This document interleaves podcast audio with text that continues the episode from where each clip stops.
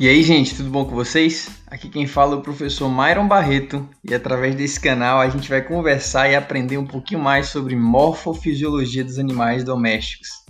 Chega mais, chega junto!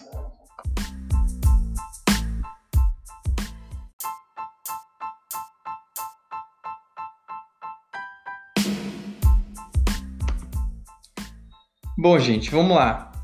Em nosso quarto encontro, nós vamos falar um pouquinho sobre a última parte do sistema digestório. A gente já viu que basicamente o nosso sistema digestório é um tubo, né? Onde ele vai começar na boca do animal e terminar no ânus do animal, no reto. Né? Então, basicamente, dentro desse animal, a gente vai ter dilatações de determinadas regiões do trato gastrointestinal inteiro que vão dar origem aí ao estômago, vão dar origem a outras estruturas, principalmente agora na parte intestinal, certo? De cara, gente, a gente vai ter aí a, a, o nosso trato gastrointestinal subdividido em duodeno, jejuno e íleo, tá? O duodeno é a primeira porção do trato gastrointestinal, o jejuno a segunda e o íleo a terceira. Isso é sistema digestório, abordando principalmente a parte de intestino delgado.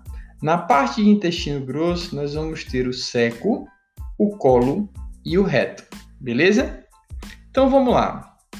Na primeira parte, que é o intestino delgado, que é o duodeno, jejuno e íleo, nós vamos ter principalmente a função de absorção de nutrientes. Então lembrem que todo o alimento foi preparado, transformou-se aquele bolo alimentar em quimo, e o quimo agora é aquela pasta, né, que consequentemente vai ser absorvida e vai nutrir o animal, certo?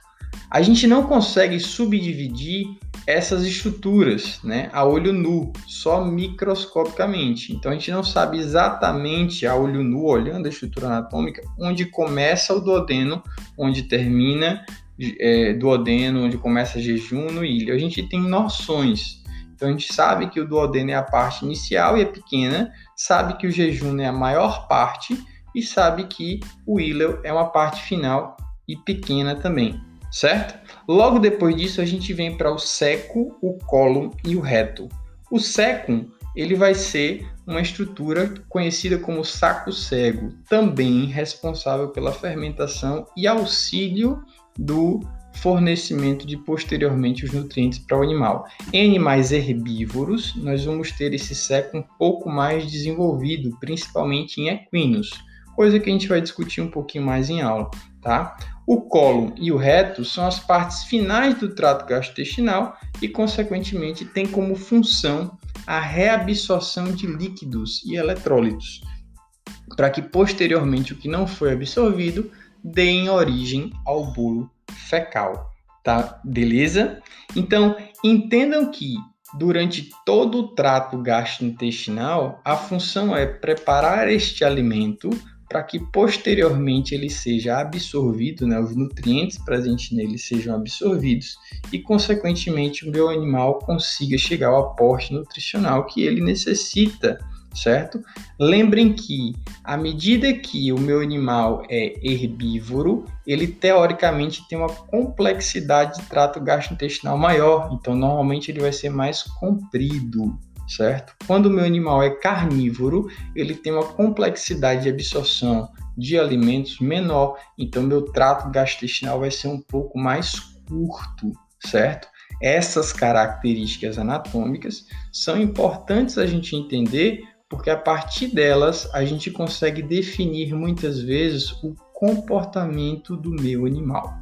Tá bom? Espero que tenha dado para a gente entender um pouquinho mais sobre o assunto e a gente se encontra já já nas nossas aulas.